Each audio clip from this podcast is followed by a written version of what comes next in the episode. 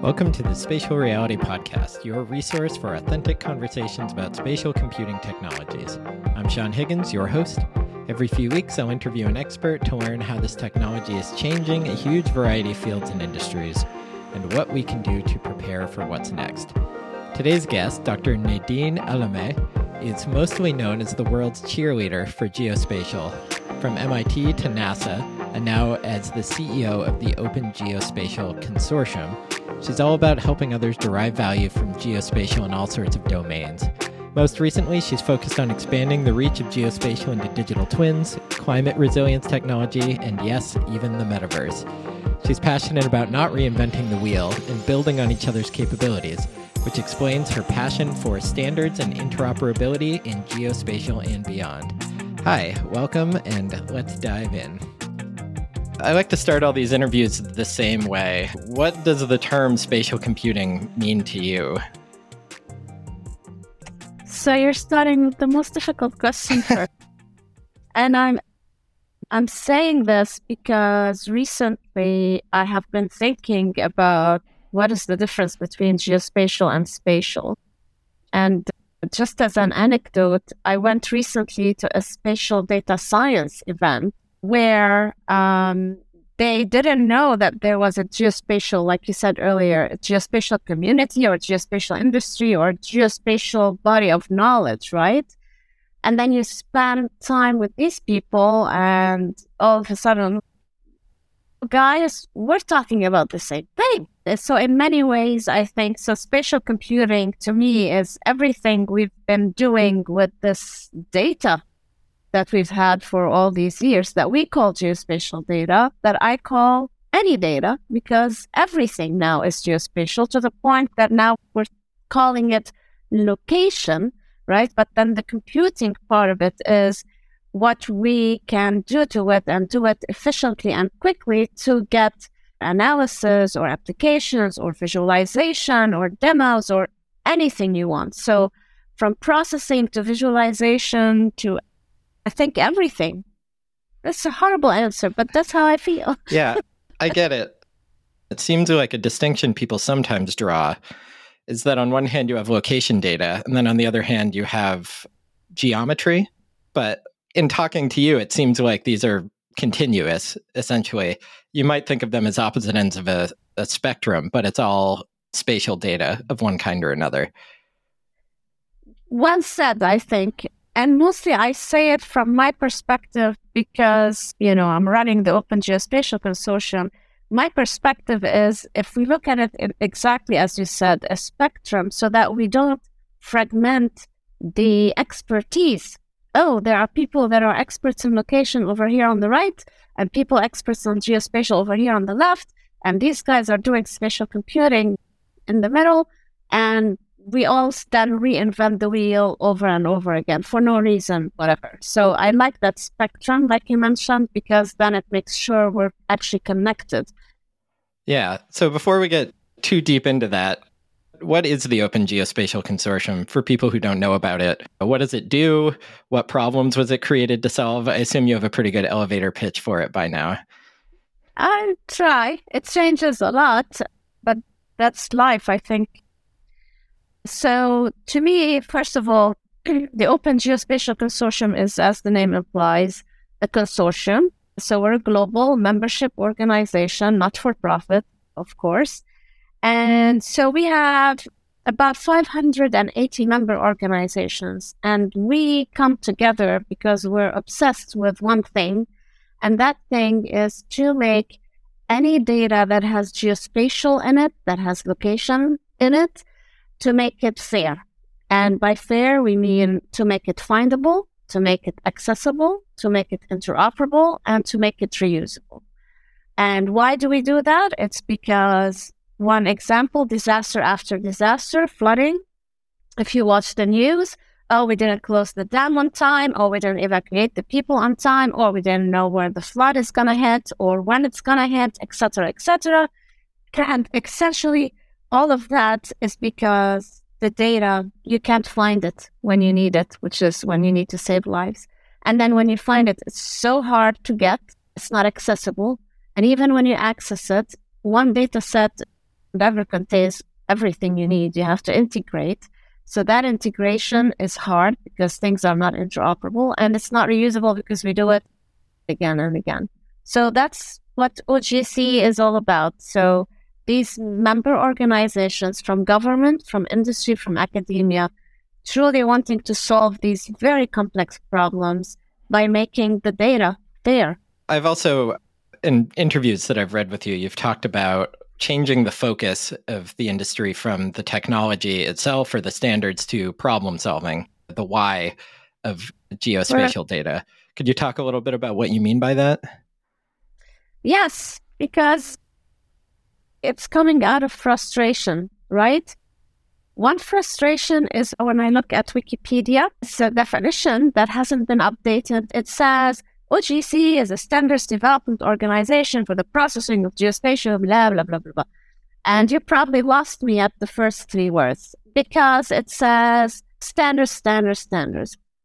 So, in my experience, I have learned nobody cares. We come together, we talk to each other because we have a problem to solve. I can't put this data together. My Microsoft doesn't work with different types of data packages and so on. And when you bring all the experts together, then they say, oh, we need to fill those gaps. How do we fill those gaps? Standards, best practices, sharing open source code, etc., etc. So it becomes to me, why is we're trying to solve some problems, infrastructure, transportation, energy. There's a whole list of problems. And it becomes the how is, yeah, let's get together. We're a consortium we get together, collective problem solving, and then the what becomes the standard. So it's the total opposite. Right. Taking it from a problem solving angle rather than a standards first angle is a way to, to get people on board and to show them why they should care.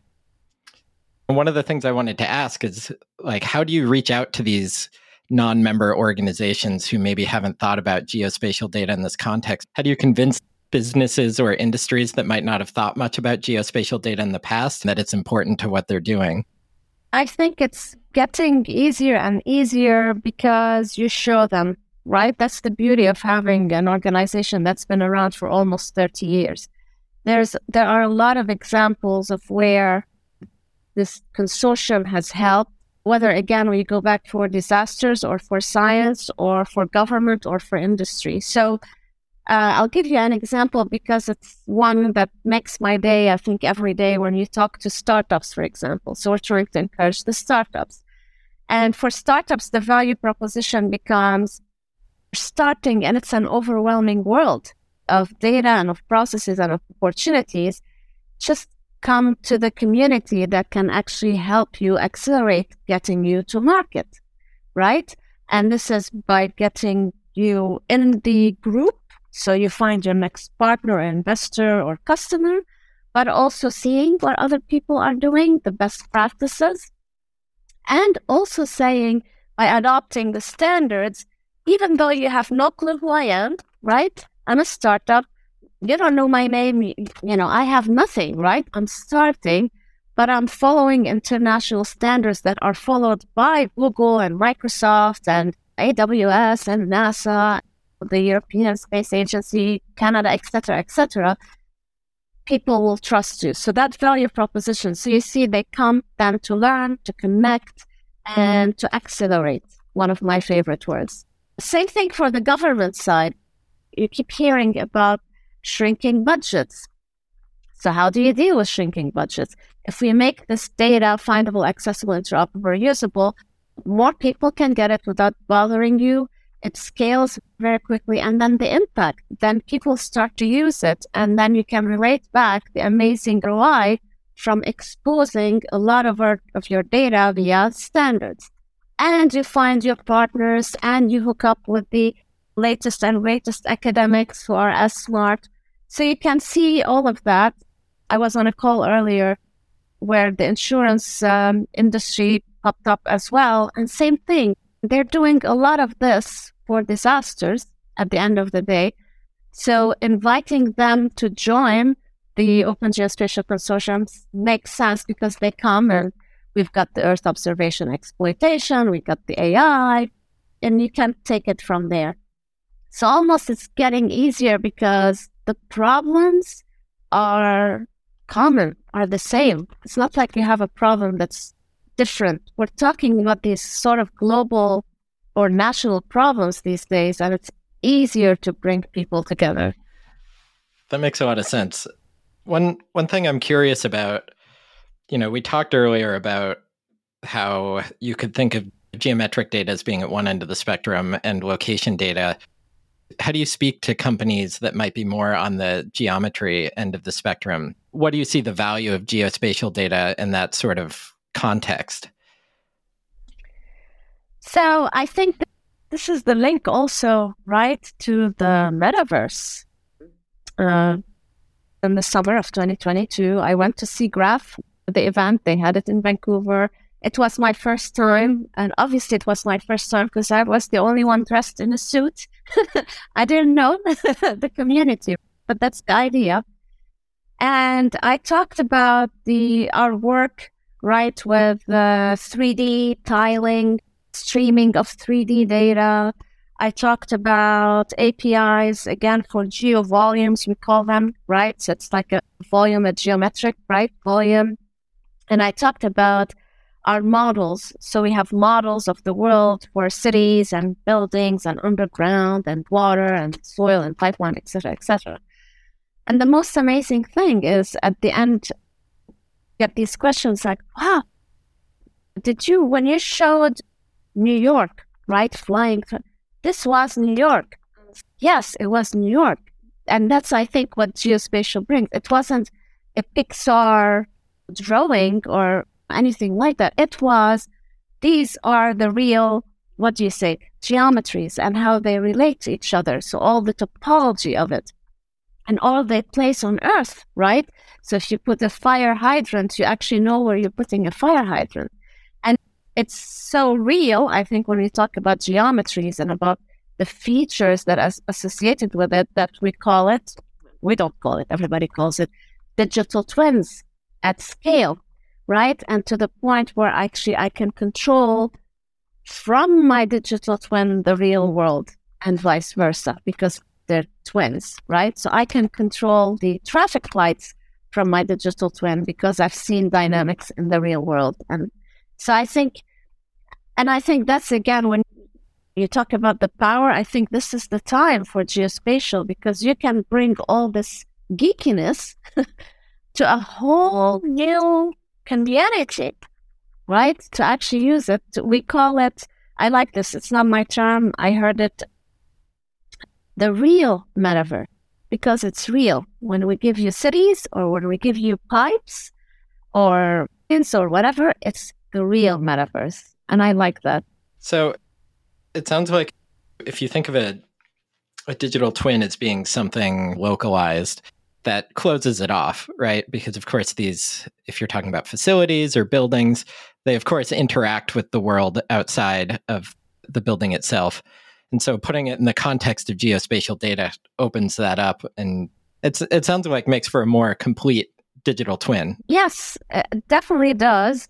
And at the same time it tells you the challenge that we're having because I think all these data or these systems they were siloed, right? So if your energy, if your transportation, or if your air quality or air quality, when you're talking about this digital twin, say, of a place, right, like a city or a town, all of a sudden you have to connect these silos. And we go back to this mission of making it findable, accessible, interoperable, reusable. That's another great example. So I like, again, not my thing, but I heard it the other day somebody saying we should stop talking about breaking those silos.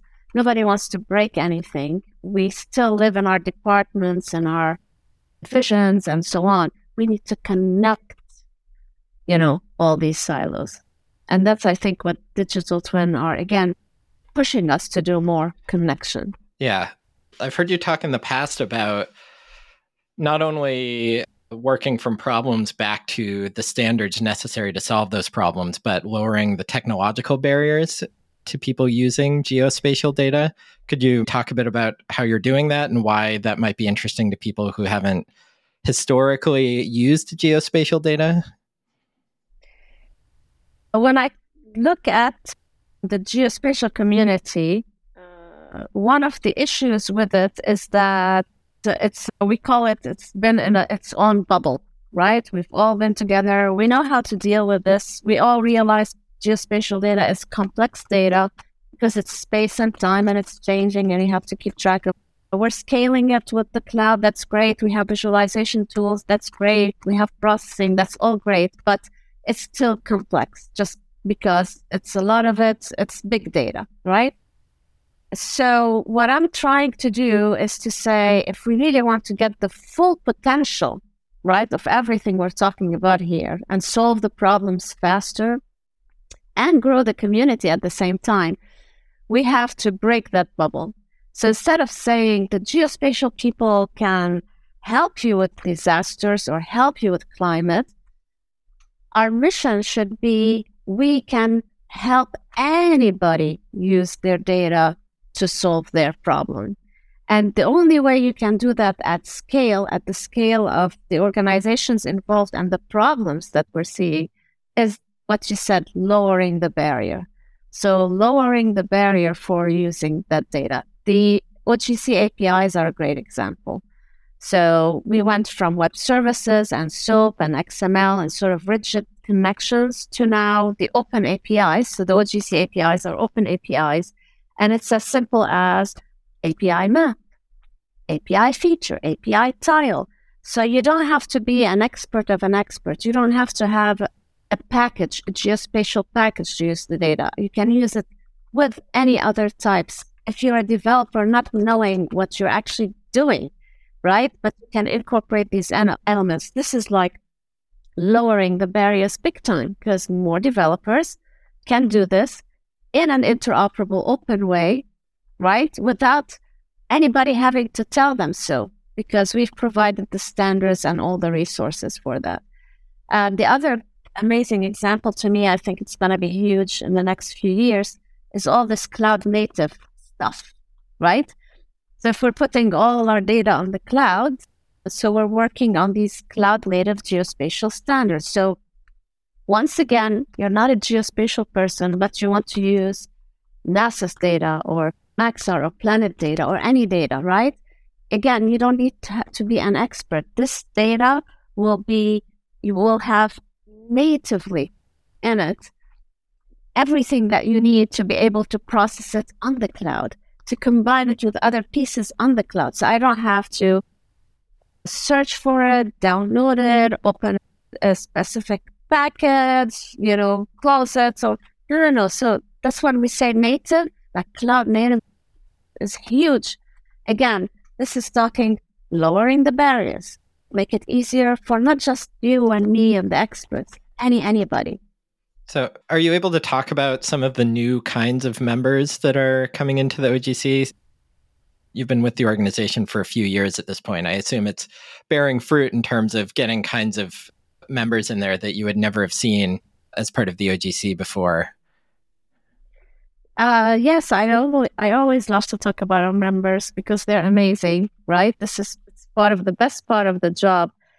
I think I love to see like the progression of OGC over the years. So if, when we started with the, you call them the traditional geospatial, right? Esri and Hexagon and Trimble and Bentley, right? That's what I call the traditional geospatial. And then over time, how that expanded. So I'm talking industry here between parentheses. we used to have like third of our members government, third industry, third academia until about three years ago, where industry shut up. And now they're like 45% of our membership because of everything we're talking about, actually. So when I look at the industry then, so you went from traditional, then you saw um, Google and AWS and Apple and Microsoft, you know, those guys coming in, right? The Maxar, the planet. So you see the space community also coming in. And then I don't know if it's because it's the sexy thing to do or what, but then you see the .ai companies coming in. So all the names is .ai, right? Like Shark.ai, Anno.ai, mm-hmm. Ecopia.ai. There's so many. If you look on the website, you see them. And then those startups, when again, when I say nobody has heard of, which is amazing because talk about lowering the barriers, right? They can now actually come in and engage and get what they need because they have the resources, right, in this community. And then when I talk about the new members, Rendered.ai joined last week, same thing. This is very metaverse driven. Epic Games joining, very metaverse driven. Duality.ai, NVIDIA joined recently. So you can also see actually all of a sudden now when I'm talking to you, coming in from a strong metaverse right here. And then just to finish this, when I look at the pattern, where the traditionally it used to be very North America focused and European focused. And now we got, for example, our first member from Saudi Arabia. We got our first member from South Africa. We're getting more members from Asia Pacific, from Singapore, from Australia. And that dynamic is also very interesting.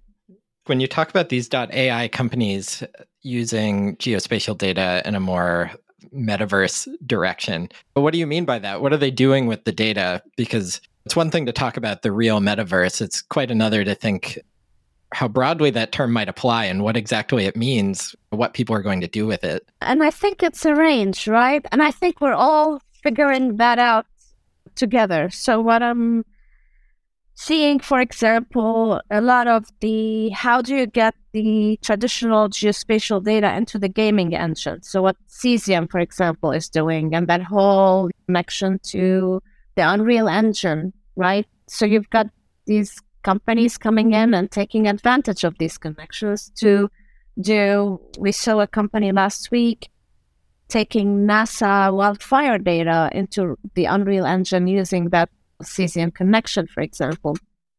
Same thing with the Unity. So you see, there's that part of it, right? Essentially, it's a whole new way of representing and seeing and interacting with the data, right, in new environments for new and old purposes.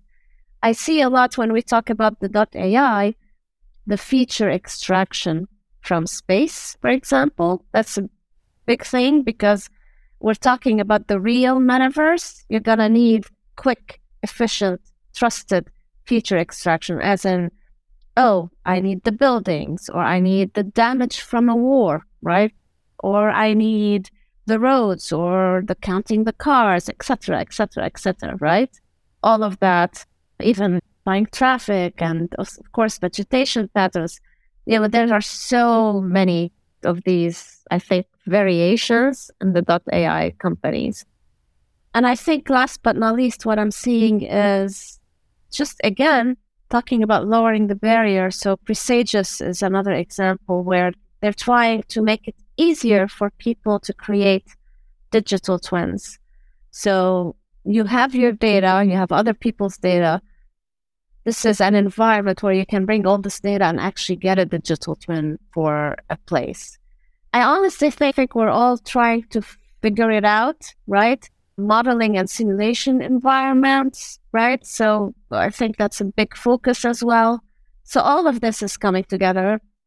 And that's why I keep saying I feel sometimes my job is is just I'm just watching a reality TV show, right? Because all these people are doing this and you know, what's gonna happen in five years? Nobody knows. What's gonna happen in fifty years?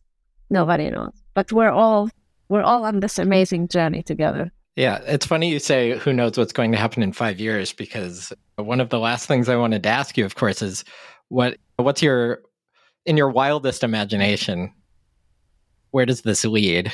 How does this develop over the next 5 years? I think maybe nobody can say what's going to happen, but if anybody could, you would certainly be on that list. So what do you think? So again, you can look at it from many perspectives. One perspective is and I know I've said disasters many times, but they are in your face. They are increasing in frequency and magnitude, all of that. Big driving for the acceleration. So in five years, maybe we stop this. Oh my God, oh, there's a flood. Who has the data? Where can I get the data? Who can process it? There's actually a workflow, right? That's all probably cloud native because that's where things are going. And you have we're even talking about the edge processing on the satellite. So even the satellite triggers tells you, hey, I see this pattern for a landslide, do something. So that's so we accelerate all of that and becomes a workflow that we all use instead of a workflow. Right now we're all trying to create and reproduce and and it's all based on open standards so you can mix and match. I'm not saying get your data from a specific entity, right? You, no, it's all these workflows where you can use what you need because you solve, right? You click the button and literally you click the button, it instantiates a first response, uh, a first responder application right there with the data that you need for the area that you need. And then you tell people, oh, these people need medicine, these need evacuate, etc., etc. right? So click of a button disaster app. That's in five years. It's not even crazy. I think that's definitely going to happen, right? We have partners like AWS and all the space providers and all these AI companies. And most importantly, we have our strategic members from USGS and FGDC and Natural Resources Canada and ESA and NASA and Department of Homeland Security, UK Ordnance Survey, Hydrographic Office. I can list them all, but they want this right? So I think five years, you'll get a one click first responder, you know, application. The other thing I think is in five years, we have, and I know it's all the talk, especially this week, we'll have the ability to create this global map, right? This global updated map of our world, taking bits and pieces again because everything is fair the pieces are findable, they're accessible, and interoperable. Not saying it's free, but you can put it together. Business model is something different, totally different conversation. So you have that. You have, we talked about this vision of right now you have one object, many representations, many IDs, many formats. In five years, we're working on it. We call it right now the uh, the fairy, right? So that's this. It's we'll see about the branding part, but this essentially it's the server that links definitions of an object regardless of where they are, but it tells you it's one object. And again, so critical for the metaverse. You have one place where you can say, This is my building. And I get pieces of it from the building management, pieces of it from the geospatial people, pieces of it from the architects. I don't know, right? Comes together that's definitely not a dream. And last but not least is we stop talking about all these things and, you know, everybody's using the APIs without even thinking about it. And I would like also to see in five years, because it's a huge gap, especially when I look at my kids, the computer science and the software development people, they don't know that we exist. And so something about our APIs and cloud native standards and our models to actually be taught with the rest of software development. Because otherwise, they come out, and I see this all the time, they come out and start to create their own mapping toolkit. It's like, no, no, please no, right? It's like all these things. We have routing APIs, we have processing APIs, just use it. So it's just really making, what do they say, ubiquitous, right? it's, ma- it's many things, but we have a lot of work to do. That's what I keep saying. There's a lot of work to do. I told them my favorite word last year was accelerate. You have to do this to accelerate. And this year, my favorite word is invest because I suddenly, or not suddenly, I over time realized that when you talk about the vision, five years, not 50, five years, like you asked, it's not going to happen if, if organizations, governments don't invest in making it happen. just counting on the goodwill of people and the pace of companies and our own humanity is no. You have to invest if you want to get to that vision.